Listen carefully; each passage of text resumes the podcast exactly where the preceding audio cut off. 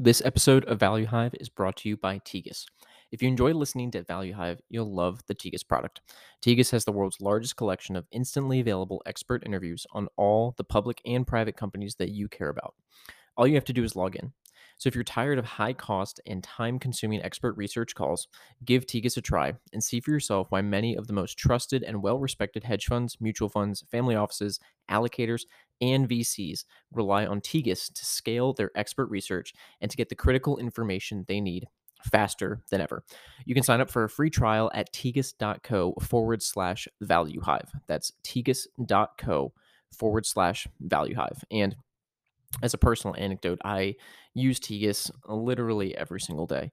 It's the first resource I use when I start researching uh, a new investment, and it's one of the last things I do uh, before I finish up rounding out my research. And I know you'll love it as much as I do. Before we dive into today's conversation, I want to talk to you about MIT Investment Management Company, also known as MITIMCo, the investment office of MIT.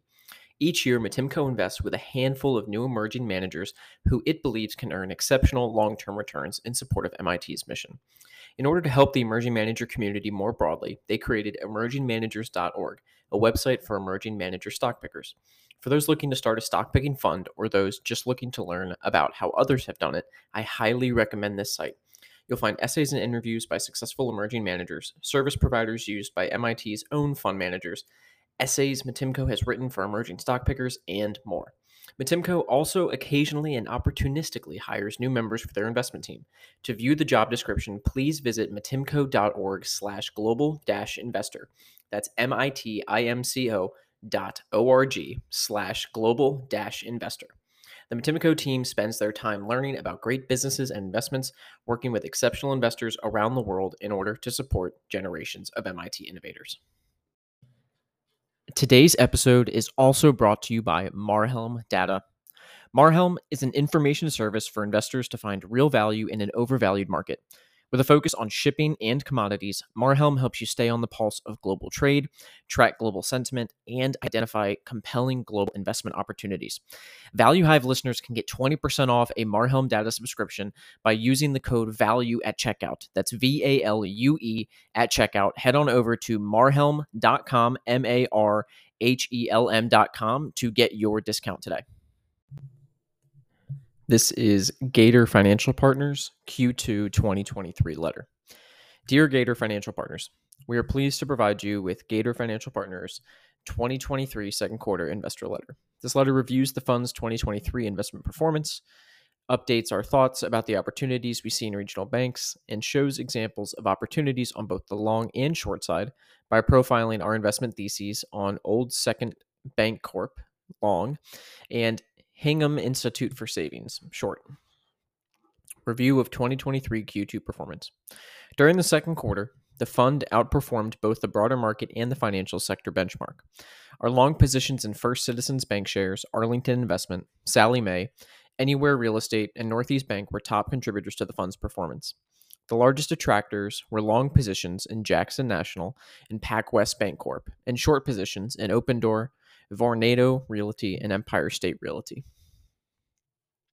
And if we look at the return data, Gator Financial Partners has returned 19.34% annualized since inception, which inception is July 1st, 2008. So that is incredible. Back to the letter. Update on regional banks. While non bank financials recovered from their March losses, regional banks had another tough quarter in Q2 the S&P Composite 1500 Regional Banks Index was down another 7.12% compared to the broader S&P Super Composite Financials Index, which was up 4.78%. For the first half of 2023, the Regional Bank Index was down 30.8% versus the Financial Sector Index only down 1.43%. I still believe there is opportunity in regional banks, but not every bank has the same potential. We are at the stage of the crisis where stock market investors have not greatly differentiated between regional banks based on their prospects. It seems like every regional bank is down 20 to 30% on the year, trades at six times earnings and around tangible book value. While there is some marginal differentiation, we believe there should be more based on the differences in interest rate positioning and credit risk among different regional banks.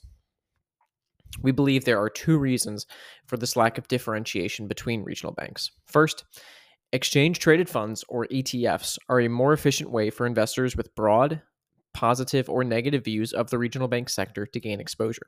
Second, ETFs are more liquid and have lower transaction costs than buying a basket of regional banks. When investors buy or sell an ETF, they are buying or selling a piece of every bank in that ETF and are not differentiating among them. A second reason there has not been much differentiation among banks is turmoil among professional investors who invest in regional banks. Several types of professional investors are contributing to this turmoil. A. Generalist investors are reducing exposure to banks across the board due to uncertainty. B. Financial sector specialist funds are suffering outflows due to poor recent performance. And C. Financial sector focused managers at multi strat funds or pod shops have reduced exposures and or liquidated for risk management purposes. These investors are selling down positions in banks even if banks are well positioned from an interest rate and credit perspective. In a sense, they have each become forced sellers. Also, these three types of investors are the market participants who would normally do the detailed analysis to make investment decisions based on the different differentiation between different regional banks. But as forced sellers, they are selling across their bank holdings without regard for underlying financials or fundamentals. This is a unique time where the opportunity set of news and change within regional bank stocks is higher than ever, but the participants have less capital to take advantage of the opportunities. Long OSBC versus short HIFS. Above, we made the case that we see opportunities in both the long and short side of banks based on the bank's interest rate positioning. We present the case of a long position in Old Second Bancorp versus a short position in Hingham Institute for Savings. Both banks trade at similar valuations, but they are opposites as far as interest rate positioning. Old South Bancorp is a commercial bank in the far western suburbs of Chicago. Old Second is valued at 1.4 times tangible book the company is well positioned for the current interest for the current high short interest rate, high short-term interest rate environment. In 2021, Old Second acquired Western Suburb West Suburban, which was focused on suburban markets between Old Second's branches in downtown Chicago. West Suburban has had great branch locations in DuPage County that the former CEO had purchased in the 1950s and 60s. These branches create a very strong core deposit franchise with long term customers. Over the past six quarters, Old Second's net interest yield spread has risen from 2.77 to 4.17 as earning yields on loans and securities have risen, and the deposit franchise remains stable with funding at relatively low rates. We can see the increase in net yield at Old Second in the graph below.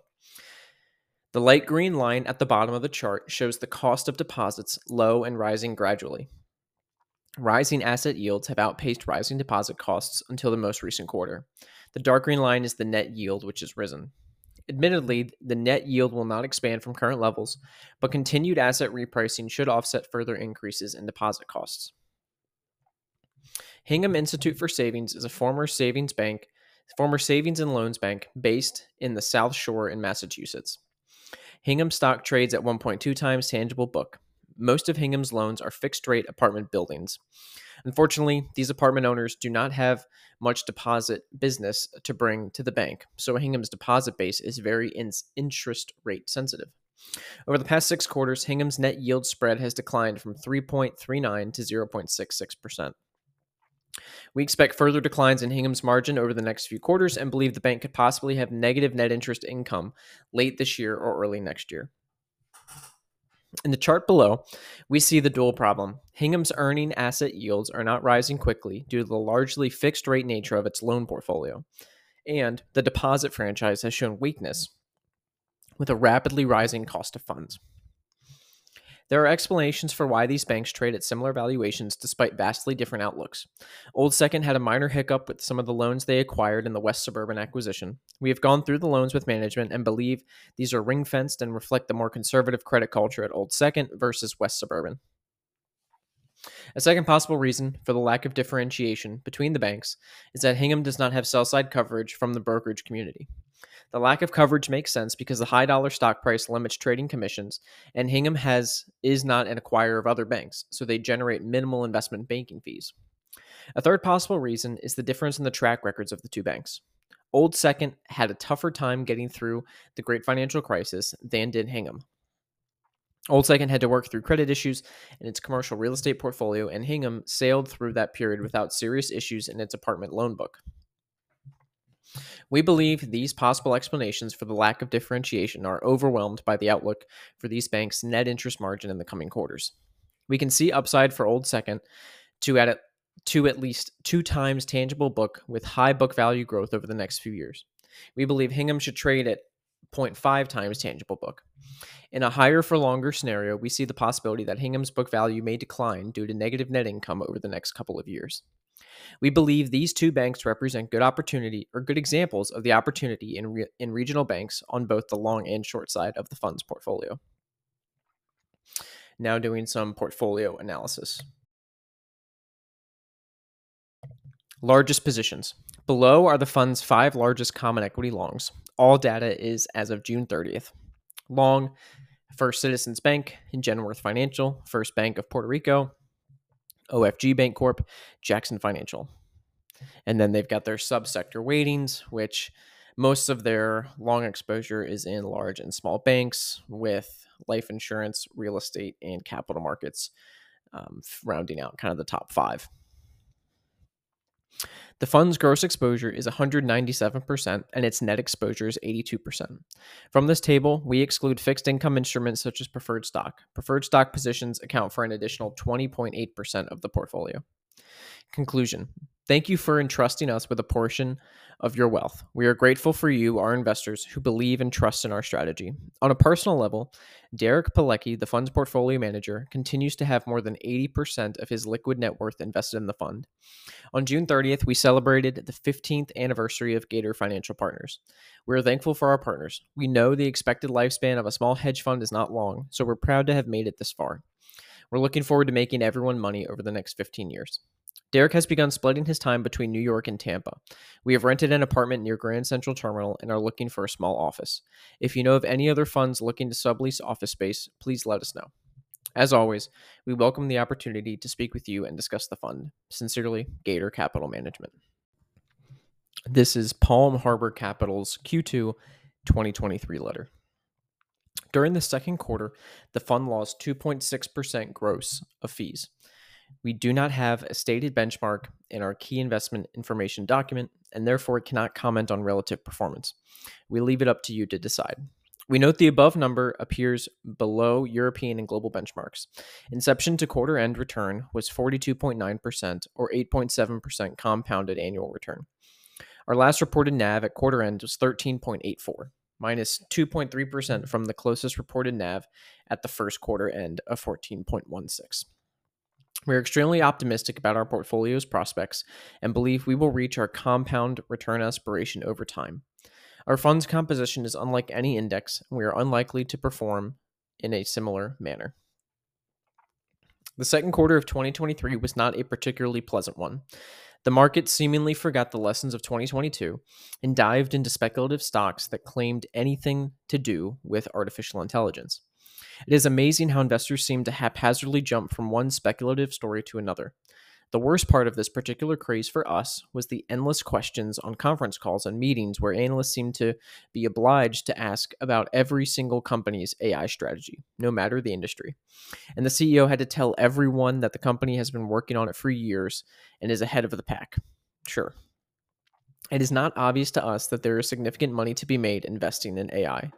It seems to us that AI will develop more slowly and over a much longer time horizon than those punting believe. And traditional competitive dynamics make it more likely that most benefits will be copied and competed away rather than, rather than accruing to medium term top line growth and margins. Identifying mispriced shares of the ultimate beneficiaries today seems a very tall task.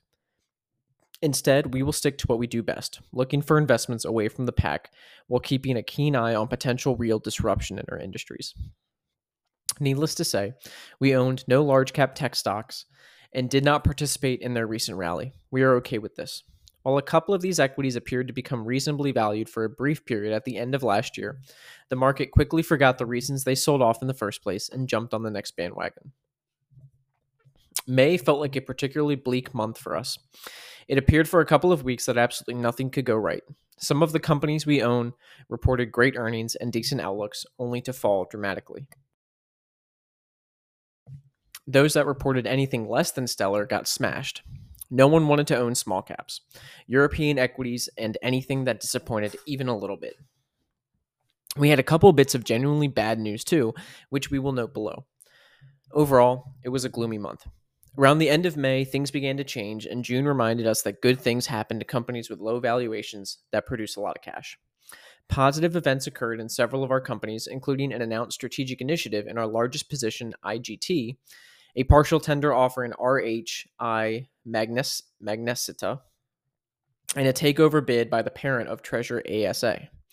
While the portfolio didn't perform particularly well during the quarter, under the hood there are several other very interesting developments to, that that took place which we think will help drive future returns. US markets are again dearly valued. Inflation and interest rates outlooks are as always unknowns as is the future direction of the economy. The Chinese recovery seems to be disappointing. We note several major profit warnings in the chemical industry. We don't know the future, but we are quite happy owning our portfolio of deeply discounted securities and are quite optimistic that this value will be realized over time. As a reminder, we are shareholders of Treasure ASA, a listed holding company in Norway whose only asset is an 11% stake in Korean listed company Hyundai Glovis, which we mentioned in our fourth quarter 2020 letter. We like the company due to the double discount, as we believe Glovis is around 80 to 100% undervalued. On the 7th of June 2023, parent company Wallenius Wilhelmsen Holding made an offer for the minority at NOK 20 per share at a rather miserly 10% premium to the previous day and a 30% discount to the prevailing price of the Glovis shares. We wrote a letter to the independent board members stating the obvious. We have undisputable valuation reference in the listed shares, which we believe to be undervalued. They came back with muted response, but at least had hired local broker Pareto to perform an independent analysis. This report agreed that the offer was insufficient. Subsequently, Glovis shares have appreciated by 17.6%, further increasing the discount.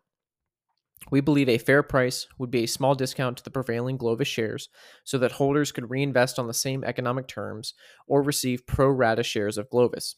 We believe that other shareholders share the same view, hence, we are willing to wait for a better offer. At the quarter end, the discount was 37.4%, leaving us with roughly 60% upside to the prevailing Glovis price and over 200% to our estimated fair value. We saw several opportunities in special situations during the quarter and added three of them, which we believe will help drive the fund returns in the coming quarters. We also added a significant position in the recent IPO of Lottomatica SPA, which we outline later in this letter. We exited three positions, including our long held stake in MTU Aero Engines. We purchased these shares during the COVID drawdown at an extremely attractive price. While we believe it is a long term compounder and still has some modest upside, we decided to move the capital to more compelling opportunities. We sold our investment in iHeartMedia after a grueling holding period. The company's leverage gave us significant upside, yet also a high risk profile. We positioned it accordingly, but it remained a volatile position. The company's growing podcast business and operating leverage would have given us cash flows necessary to delever to produce substantial returns. However, the company suffered a couple of self inflicted wounds, including changing their selling strategy in the midst of a downturn in advertising and not hedging their floating rate debt. This absorbed their cash flows, and now, with a limited runway to pay off debt before maturities in 2026 and 2027, we think the risk of impairment, permanent impairment, is too high. We decided to take the loss and reinvest the proceeds in more compelling opportunities with lower risk. The third sale was a tiny position that arose from a spinoff, which appreciated rapidly whilst we were expecting a decline, in which we could have added to the position. At the end of the quarter, our portfolio had more than 113% upside to our estimated NAV and was trading at a weighted average PE of 7.5 times, free cash flow to EV yield of 19%, and return on tangible capital of 33%. The top contributor during the quarter was International Game Technology, the Italian American lottery and gaming machine technology provider, introduced in our first quarter 2020 letter. In May, the company reported first quarter results slightly above expectations and reiterated full year guidance. Nevertheless, the stock fell and remained weak for the remainder of the month. In June, the board announced that it was exploring alternatives for the global gaming and play digital businesses, including a possible sale, a merger, or spin off of the units. The stock then rallied on hopes that some of the parts might be unlocked. The most relevant transaction for the lottery business was when Brookfield purchased Scientific Games' smaller lottery business during the third quarter of 2021, paying around 13 times trailing EV to EBITDA. We also note that French lottery La Française des Jeux FDJ on um, the French exchange trades at around 10 times forward EV to EBITDA. Gaming peers such as Light and Wonder and Aristocrat trade at 9 times and 12 times EV to EBITDA, respectively. IGT, before the announcement, was trading at 7 times EV to EBITDA. We believe that breaking the business into two parts would unlock significant value. We still see significant upside on a cash flow basis, and even more in a breakup scenario despite the recent rally. The second largest contributor was RHI Magnesita, the, the Austrian Brazilian refractories company, introduced in our second quarter 2019 letter. In early May, the company gave a brief trading update that whilst volumes were falling, earnings were improving due to lower cost inflation and price increases. The stock traded poorly afterwards. In very late May, Ignite Luxembourg Holdings, an entity indirectly managed by the private equity fund Rhone Capital, made a tender offer for 20% of RHI shares at a 39% premium to the previous day's close and included the $1 dividend due to be paid. Rhone subsequently raised the amount they would buy to 29.99% of shares. Given that insiders control more than 40% of the shares, and assuming they do not sell, the bid is for roughly half of the free float shares. We do not know exactly why a private equity firm would want a 30% stake when there is a controlling shareholder, though they would have an equally sized holding if the tender goes through. However, it does clearly indicate how undervalued the company is. If Rhone thinks the offering that offering a 39% premium for the shares makes sense, they must clearly see significantly more upside from here. We agree. The third significant contributor was an undisclosed Greek food producer. The company suffered last year from raw material, energy, and transport cost inflation. We believe these headwinds are set to reverse this year, while the strong shift of consumers to private label is expected to further support the recovery. The company has been growing steadily with a five year CAGR of 17% as they expanded their geographic footprint and gained market share. The management plans to further increase production capacity to meet the growing demand. The fourth largest contributor was C. Uyemura. I definitely butchered that, but it's the Japanese chemical supplier to the printed circuit board industry, which we introduced in our second quarter 2021 letter. In May, the company reported full year numbers, which were better than guidance, and updated their three year business plan, including a weaker 2023 24 fiscal year. The shares moved higher in June, which we can possibly ascribe to the anticipation of a pickup in demand, a weaker yen, potential subsidies to the semiconductor industry, and or a general gain in the Japanese market. In fact, the company gained 26.6% in yen terms as yen depreciated 8.3% versus the euro during the quarter. The fifth contributor was Vår Energi, the Norwegian oil and gas operator. Vår continued to generate cash supported by improved production efficiency, stable oil and gas volumes, and high realized prices. Vår obtained an average realized price of $116 per barrel of oil in the quarter, mainly through fixed price contact, contracts, covering the next three quarters and flexible gas sales agreements.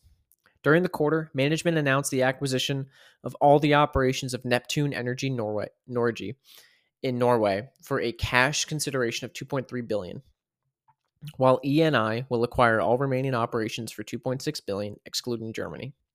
Ownership of 12 producing assets, 3 of which are operated by Neptune Norway and 7 by Equinor, adds 67,000 barrels of oil per day of daily production and 265 million barrels of oil of 2P reserves to Vår's portfolio. And this, coupled with several near and midterm growth opportunities, makes it attractive.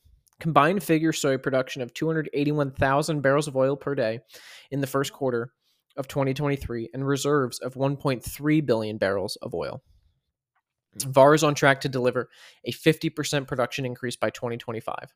The company distributed $270 million in dividends in the quarter and expects to distribute approximately 30% of after tax cash from operations by year end. The top detractor was Esprinet, the Italian electronics distributor, introduced in our fourth quarter 2019 letter. Esprinet reported a first quarter in line with expectations, although displaying weaker year over year performance due primarily to a weakness in PCs, mobile, and TVs as consumer demand fell and a subsidy ended. Full year guidance came in below our expectations, but the potential remains for year over year growth if the second half improves somewhat. However, the real pain came from an unexpected tax dispute settlement. Whilst we knew there was some small amount of tax litigation taking place, as with most Italian companies, we were caught rather unprepared for the size of the potential penalties. From our understanding, in 2013 to 2017, the company sold less than 1% of revenues to customers without value added tax, as these customers were declared re exporters. The tax authorities, in retrospect, decided these customers could not be classified as re exporters, and so VAT should have been collected. Esprinet claims to have done everything they should have according to the law, but the government disagrees and has filed suit. Although Esprinet management believes they should win the case, the tax authorities have demanded an upfront payment of all potential liabilities and penalties pending the court's decision. Given the judicial process in Italy could take anywhere from 5 to 10 years, the total payment would be $220 million, which give which given Esprinet's size is a very large amount to be tied up for that time frame, especially given current interest rates. Instead, the company decided to settle the case for about 14% of the total and be allowed to pay it over 5 years. As this is about 10% of the market cap of the company, the shares were hard hit, though the discounted cash flow over that period is much less.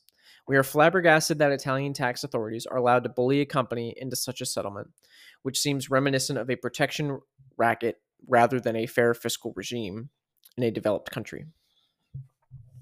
The second largest detractor was an undisclosed microcap, which fell as they revised their previous estimates for the prior year and delayed their filings. The company is going through growth pains and apparently does not have the accounting controls that a public listed company requires. The error was a simple bookkeeping mistake. That it took the auditors to identify it shows a weakness of their financial department and CFO. The entrepreneur is well aware of this and is taking corrective actions, but it does dent his credibility. We are willing to give him the benefit of the doubt for now, but we'll keep a sharp eye on his pick for new CFO and other key positions that require changing. We still believe the risk reward is very attractive. The third largest detractor was LNA Santé, the French nursing home and healthcare facilities operator, which we introduced in our fourth quarter 2022 letter. Revenue from nursing homes in France, other healthcare activities, and the international business segment all increased, posting a combined organic growth of 6.9%. The occupancy rate has fully recovered to pre pandemic levels and currently stands at 97%, excluding home hospitalization, significantly higher than the two closest peers. Management expects growth to accelerate in the coming quarters and tariff renegotiations to gradually alleviate margin pressure. Management reiterated an organic growth target of 6% and sales target of 725 million euros for 2023. We continue to believe that LNA faces short term rather than structural challenges, hence offers significant upside. Our fourth largest detractor was OCI, the Dutch nitrogen fertilizer and meth- methanol producer, introduced in our second quarter 2019 letter and further updated in our fourth quarter 2021 letter. After a stellar 2022, the market for ammonia and urea softened sharply in the first and second quarters of 2023 as gas prices fell quickly, also causing hedging losses and lowering the cost curve. Lower input costs have also driven some capacity back into the market, with a subsequent impact on margin outlook. We had lowered our exposure substantially, but were caught off guard by the rapid volume weakness in the agricultural market, despite most fundamentals remaining quite strong. We remain structurally positive on ammonia, urea, DEF, and methanol markets and believe OCI's assets to be undervalued. The fifth significant detractor was Melco International, the holding company of a Macau casino operator. Melco continued to see improving momentum into April and Golden Week in May, with mass market table game drop table games drop in mass gross gaming revenue during the Golden Week period exceeding the same period in 2019. First quarter 2023 recovery was 70% versus 2019, but management expects to fully recover by June 2023. Overall, visits in Macau are down versus pre COVID levels, but improving on a week by week basis, with premium mass visitations already above pre COVID levels. Deleveraging remains the top priority for management. The leverage and weaker than expected Chinese recovery are probably behind the recent share price performance. However, Macau GGR recovery paves the way for strong fundamentals going forward. Lottomatica SPA. Lottomatica was formed through the merger of GameNet, a player in the Italian gaming machines market, and IGT's Italian B2C operation, which completed in 2021.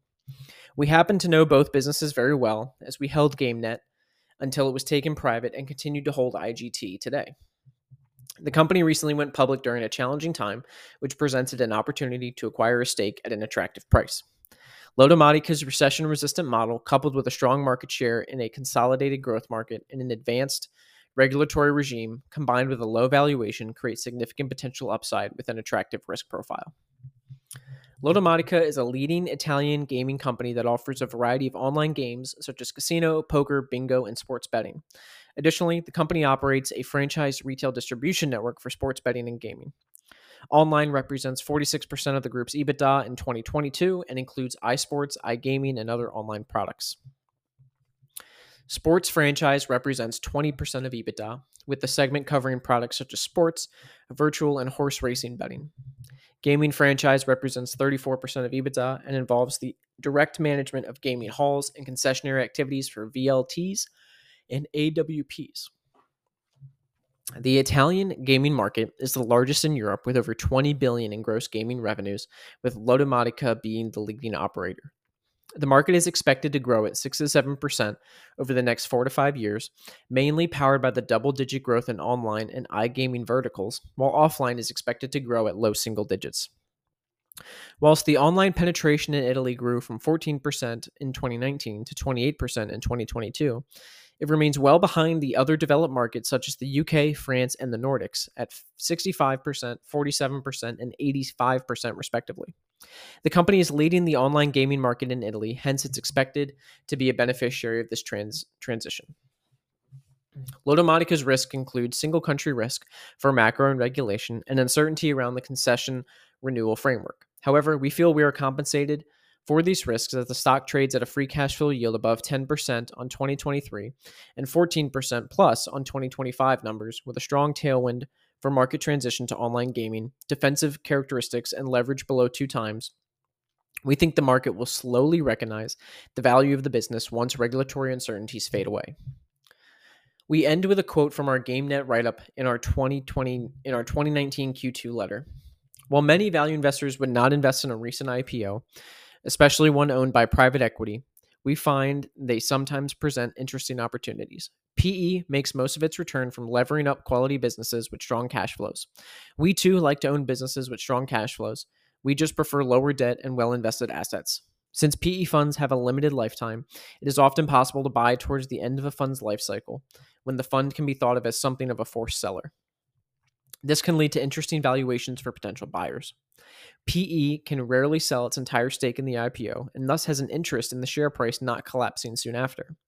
The IPO proceeds are often used to pay down debt, and as the financials under PE ownership often look unappealing, few quant funds or other statistical investors tend to be interested.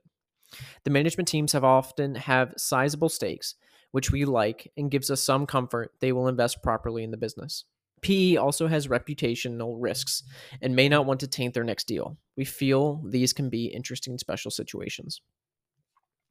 As stated in our previous letter, we are currently not charging a management fee until the fund reaches a larger size. The founders class management fee will then be only 1% of assets.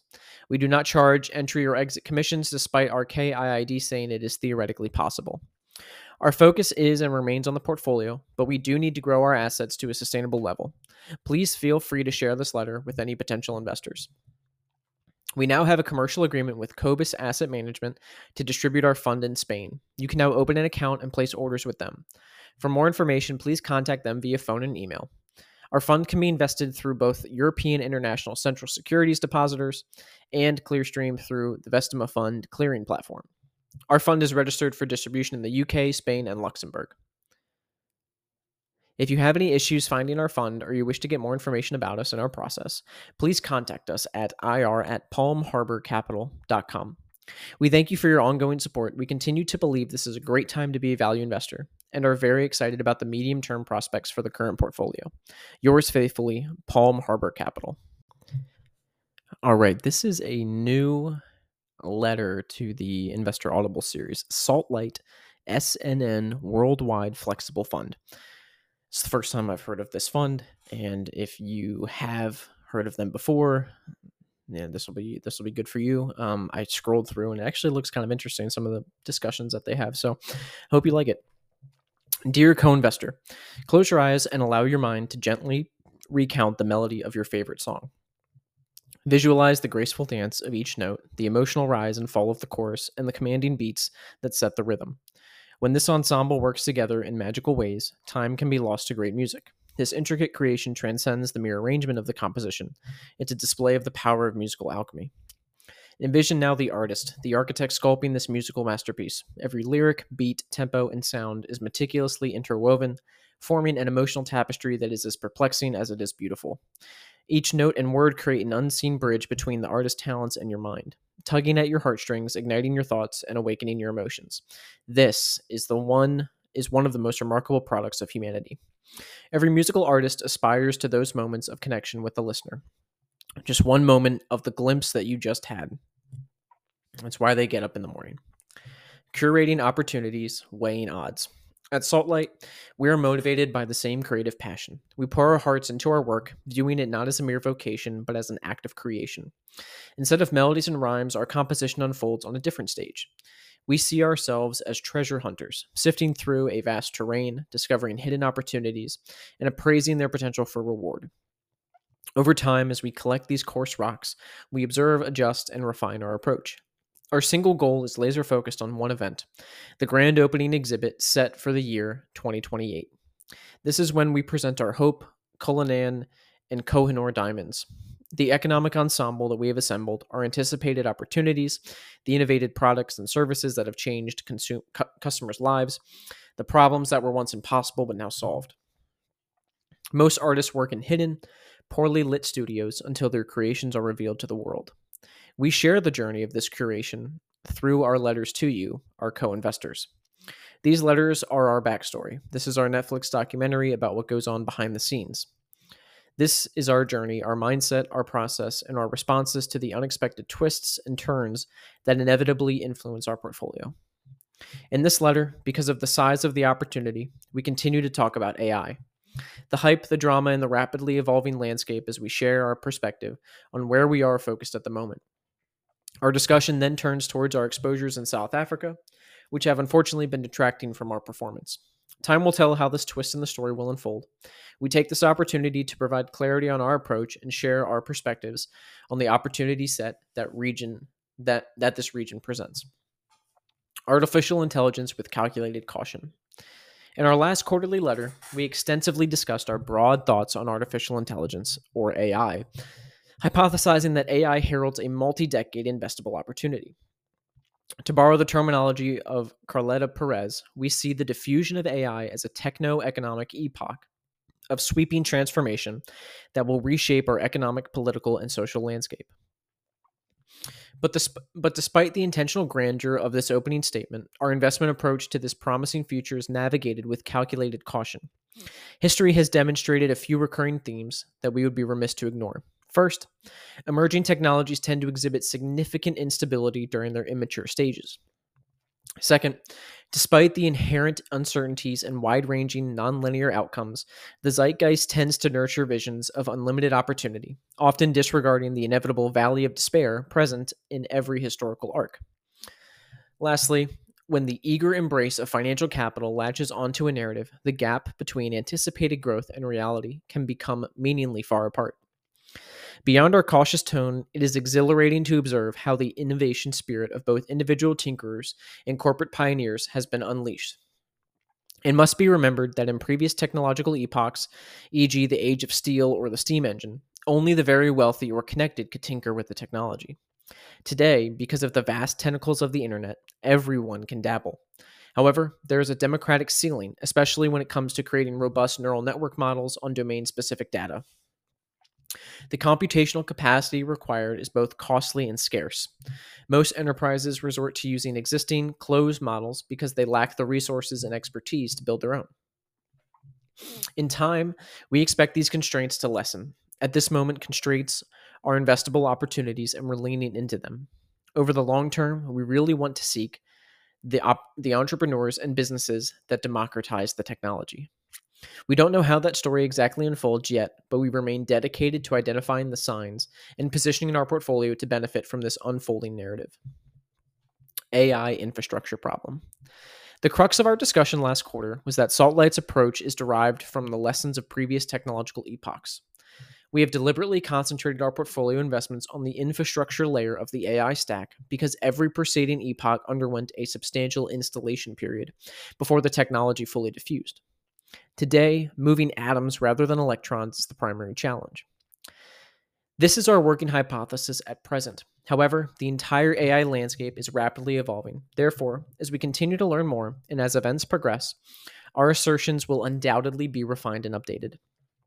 With that in mind, here are a few insights to our portfolio companies. We hope that these snippets will give you a glimpse of the intricate canvas that we are gradually painting. NVIDIA. NVIDIA has become the de facto AI name in the market, and rightly so, and has delivered a remarkable performance for us. We have been gradually trimming our investment to what we call an optionality sized position as the stock price has dramatically gone up. Conditions are chalk and cheese to when we first purchased the investment. Recent news makes us think twice. PyTorch 2.0, the machine learning framework, recently announced support for AMD GPUs, which is a negative for NVIDIA.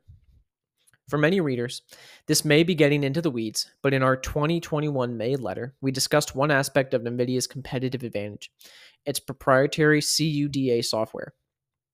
Operating as the interface between their GPUs and machine learning libraries, CUDA has become the standard layer in the AI stack to enable parallel parallelized processing, a critical function for complex neural networks.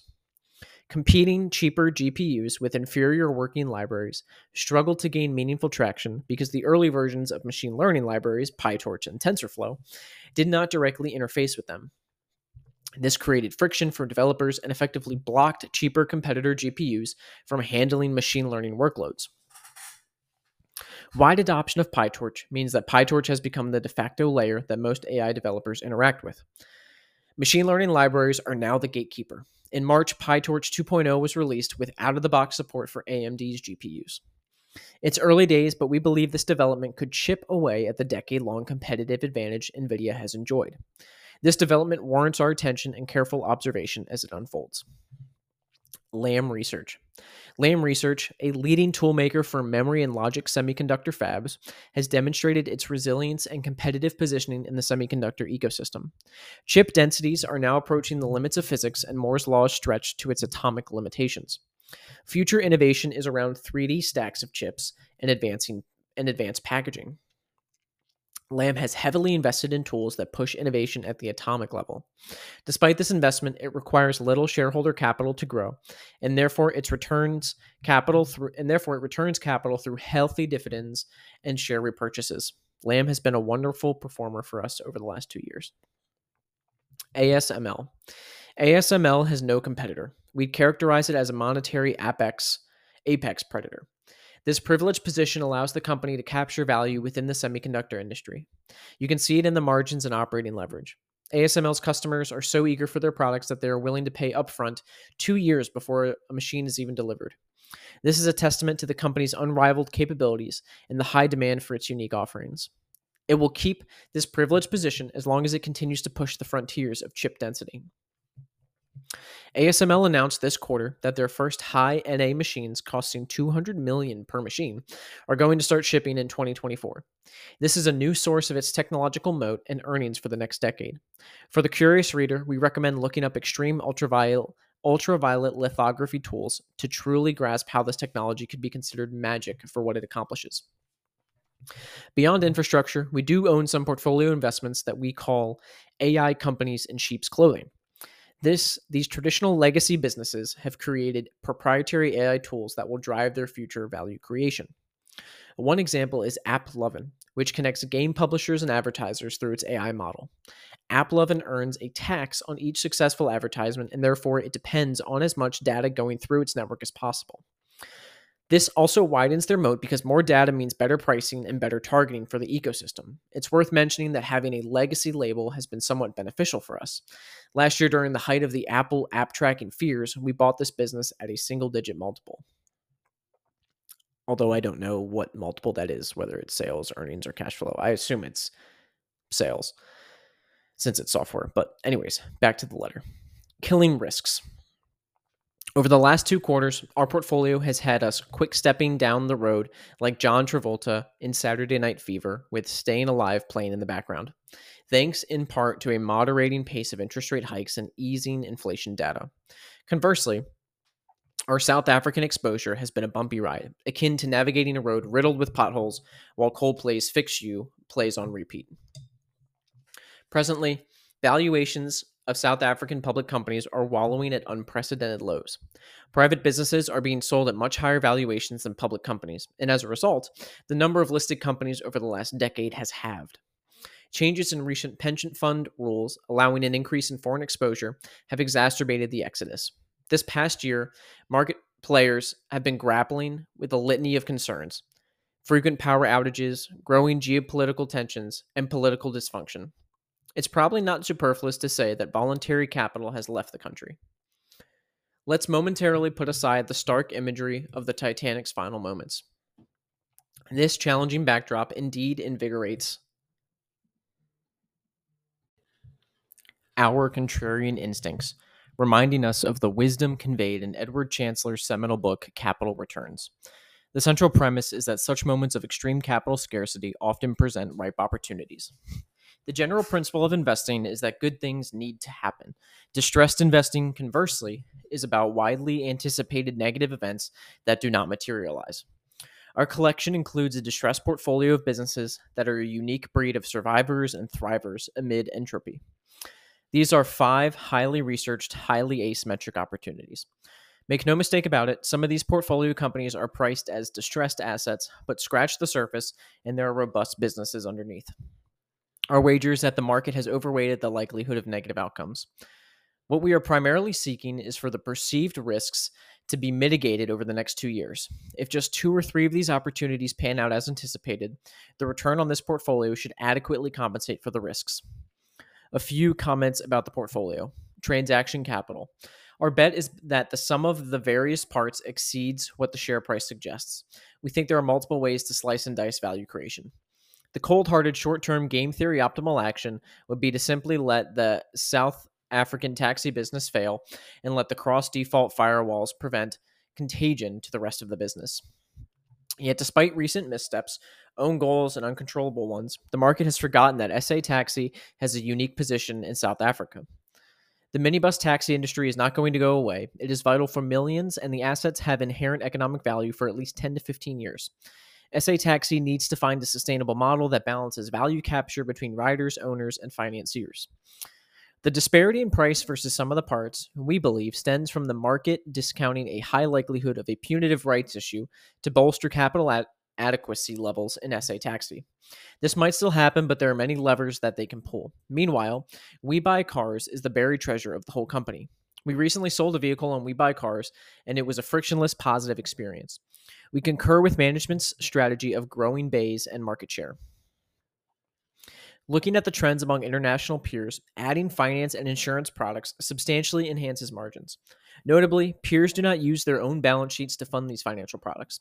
Likewise, We Buy Cars recently announced that they have partnered with a local bank to fund this book, which they believe can get to R20 billion. The market at present does not attribute any value to this potential opportunity. SA Taxi has a six month time frame to roll over its intermediate bullet payments. We will soon gain insight into the lender's course of action. If a successful rollover is achieved, this would represent the mitigation of the risk we're anticipating. Purple Group. This quarter, we invested additional capital in Purple Group, a name that many will associate with its largest business, EasyEquities. The capital was primarily raised to expand their operations into the Philippines in a partnership with GCash, a platform with a staggering 66 million active users. EE's significant South Africa success can be attributed to its focus on what most competitors consider the least profitable customer segment young investors with small asset bases. EE aggregated over a million customers by leveraging complementary online distribution channels Capitec's 9 million app users, Discovery Bank, and Telkom Mobile. An analysis of the data reveals that the attrition rate among active cu- um, among active users is negligible once they deposit a modest sum of capital. Considering the relatively young age of the average EE user, retaining these customers throughout their careers could significantly compound unit economics. This is achieved through the growth of investable earnings and product upsells, making EE's lifetime value and returns on CAC highly active or attractive. As EE expands into the Philippines, it intends on following a similar partnership playbook. EE's expansion is not without its challenges. For context, the retail investing landscape in the Philippines echoes South Africa's market conditions of 15 to 20 years ago. EE is having to lay the groundwork with regulators by introducing them to fractional shares and allowing domestic retail investors to invest offshore. Despite these hills to climb, if one, EE can successfully overcome the regulatory humps, and two, convert even a small portion of GCash's customer base, the CAC would remain extremely attractive. As a result, even a modest volume of trading activity could yield satisfactory returns on capital.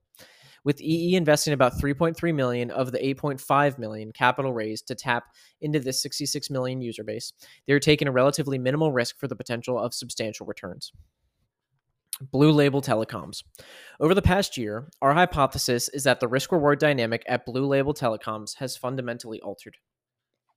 Last month marked a significant turning point for Cell C as they powered down their last owner their last owned towers. This shift means Cell C has transitioned from a capital intensive cellular, cellular operator to a more capital light cellular wholesaler, signifying a substantial reduction in risk. You'd think management would be on the business press circuit peddling the change in environment. Not quite. In our recent meeting with Blues management, they displayed minimal enthusiasm for selling the evolving narrative. Typically, managers of publicly listed companies excel at promoting their equity story, making this deviation all the more remarkable.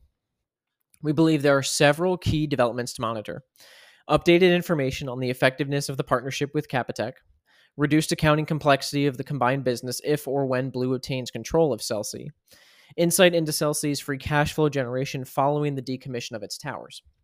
If one or more of these factors turns out to be positive, they'll serve as risk killers to the substantial uncertainty implied in the stock price. The core blue business is currently valued in single digits. We'll know more after this year's end. Being paid for taking risk. Let's address a question that many co investors may justifiably ask. With the substantial risk currently present in South Africa, why would anyone take the plunge? From our experience, a lesson that we've learned over and over again is an aphorism the money is made in the uncertainty. As long as we're being paid for the risk, it is worth taking. This is our art, seizing on good risks. Consider our experience in October of last year. Investing in US technology seemed like a grueling proposition. Inflation was on an uphill climb, interest rates were soaring, and the tech sector was nursing a post COVID hangover. The magnitude of uncertainty was palpable, a feeling that resonated deeply within us. While we tread these uncertain waters, we find solace in one aspect. The companies in our South African portfolio are survivors and thrivers, demonstrating resilience regardless of the macroeconomic environment. Of course, their performance would soar should the economic landscape improve, but it's not crucial because of the margin of safety that we have. Idiosyncratic risk killers are what we need to play out. As always, we take this moment to remind our co investors that the lion's share of our liquid wealth is invested right alongside yours in the same fund. We are with you in the ups and the inevitable downs, and that's how it ought to be. We would not have it any other way. Warmly, David Eberl, Portfolio Manager. This episode is brought to you by TIKR. TIKR.com is focused on bringing institutional level investment research to you, the individual investor. TIKR.com is powered by S&P Global Capital IQ and has coverage of over 50,000 stocks globally with financial data, estimates, valuation metrics, ownership percentages, transcript filings, news, and more. ValueHive listeners can join TIKR's free beta trial today at tikr.com forward slash hive. That's T I K R dot com forward slash hive.